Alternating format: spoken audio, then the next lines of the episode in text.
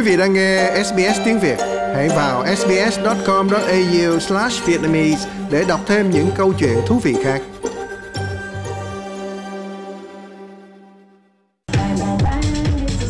Mùa hè đã đến ở Bắc Bán Cầu và kéo theo đó là một loạt các lễ hội âm nhạc, các cuộc diễu hành nhộn nhịp với đông đảo công chúng nhiệt tình tham dự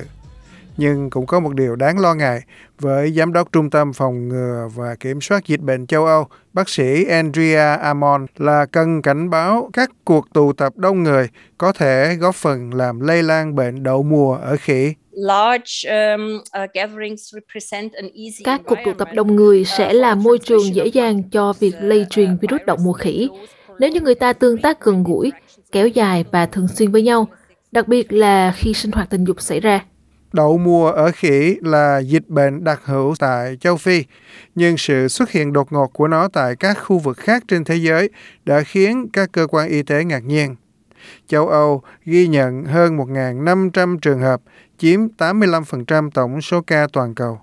Giám đốc Tổ chức Y tế Thế giới WHO tại châu Âu, bác sĩ Hans Klug, tuy vậy không ủng hộ việc hủy bỏ các sự kiện để giảm thiểu rủi ro nhưng ông lưu ý rằng các cuộc tụ họp là cơ hội mạnh mẽ để giao lưu với những người trẻ tuổi, hoạt động tình dục và có khả năng di chuyển cao về bệnh đậu mùa ở khỉ. WHO and health partners WHO và các đối tác y tế đang nhanh chóng liên hệ với cộng đồng, các nhà tổ chức sự kiện và các ứng dụng hẹn hò để cung cấp thông tin rõ ràng nhằm nâng cao nhận thức về lây nhiễm bệnh đậu mùa của khỉ và tăng cường bảo vệ cá nhân và cộng đồng. Đa số các trường hợp nhiễm đậu mùa ở khỉ là nam giới có quan hệ tình dục đồng giới. Nhưng Tổ chức Y tế Thế giới cho biết không có bằng chứng nào cho thấy virus này lây truyền qua đường tình dục.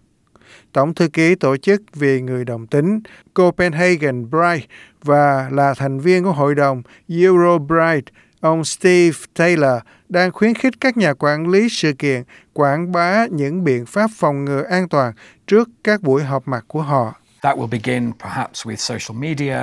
Điều đó có lẽ sẽ bắt đầu bằng phương tiện truyền thông xã hội hoặc bằng các cuộc phỏng vấn trên phương tiện truyền thông mà nhóm của bạn có thể đưa ra trên đài phát thanh hoặc truyền hình khi quảng cáo cho các sự kiện sắp tới. Đó là cơ hội để nói rằng nếu bạn có các triệu chứng của bệnh đậu mùa khỉ thì bạn không nên tham dự. Nếu bạn xuất hiện các triệu chứng sau khi bạn có mặt tại sự kiện thì có những biện pháp bạn nên áp dụng và sau đó là chăm sóc sau sự kiện. Bạn cần chia sẻ thông tin để nếu ai phát triển các triệu chứng, họ biết cách chăm sóc và đi đâu để được giúp đỡ. Tổ chức Y tế Thế giới sẽ triệu tập một ủy ban khẩn cấp gồm các chuyên gia vào ngày 23 tháng 6 tới đây để xác định xem liệu đợt bùng phát bệnh đậu mùa khỉ đang mở rộng có nên được xem là một trường hợp khẩn cấp về sức khỏe cộng đồng quốc tế hay không nguy cơ lây nhiễm đậu mùa của khỉ sẽ tăng khi tiếp xúc giữa da và da và mặt đối mặt. Các triệu chứng thường bắt đầu bằng sốt, nhức đầu, đau cơ nhẹ và mệt mỏi. Những ngày sau đó có thể nổi ban. Tổ chức Y tế Thế giới khuyên những người có các triệu chứng nên cách ly ở nhà và nói chuyện với nhân viên y tế. Quý vị muốn nghe những câu chuyện tương tự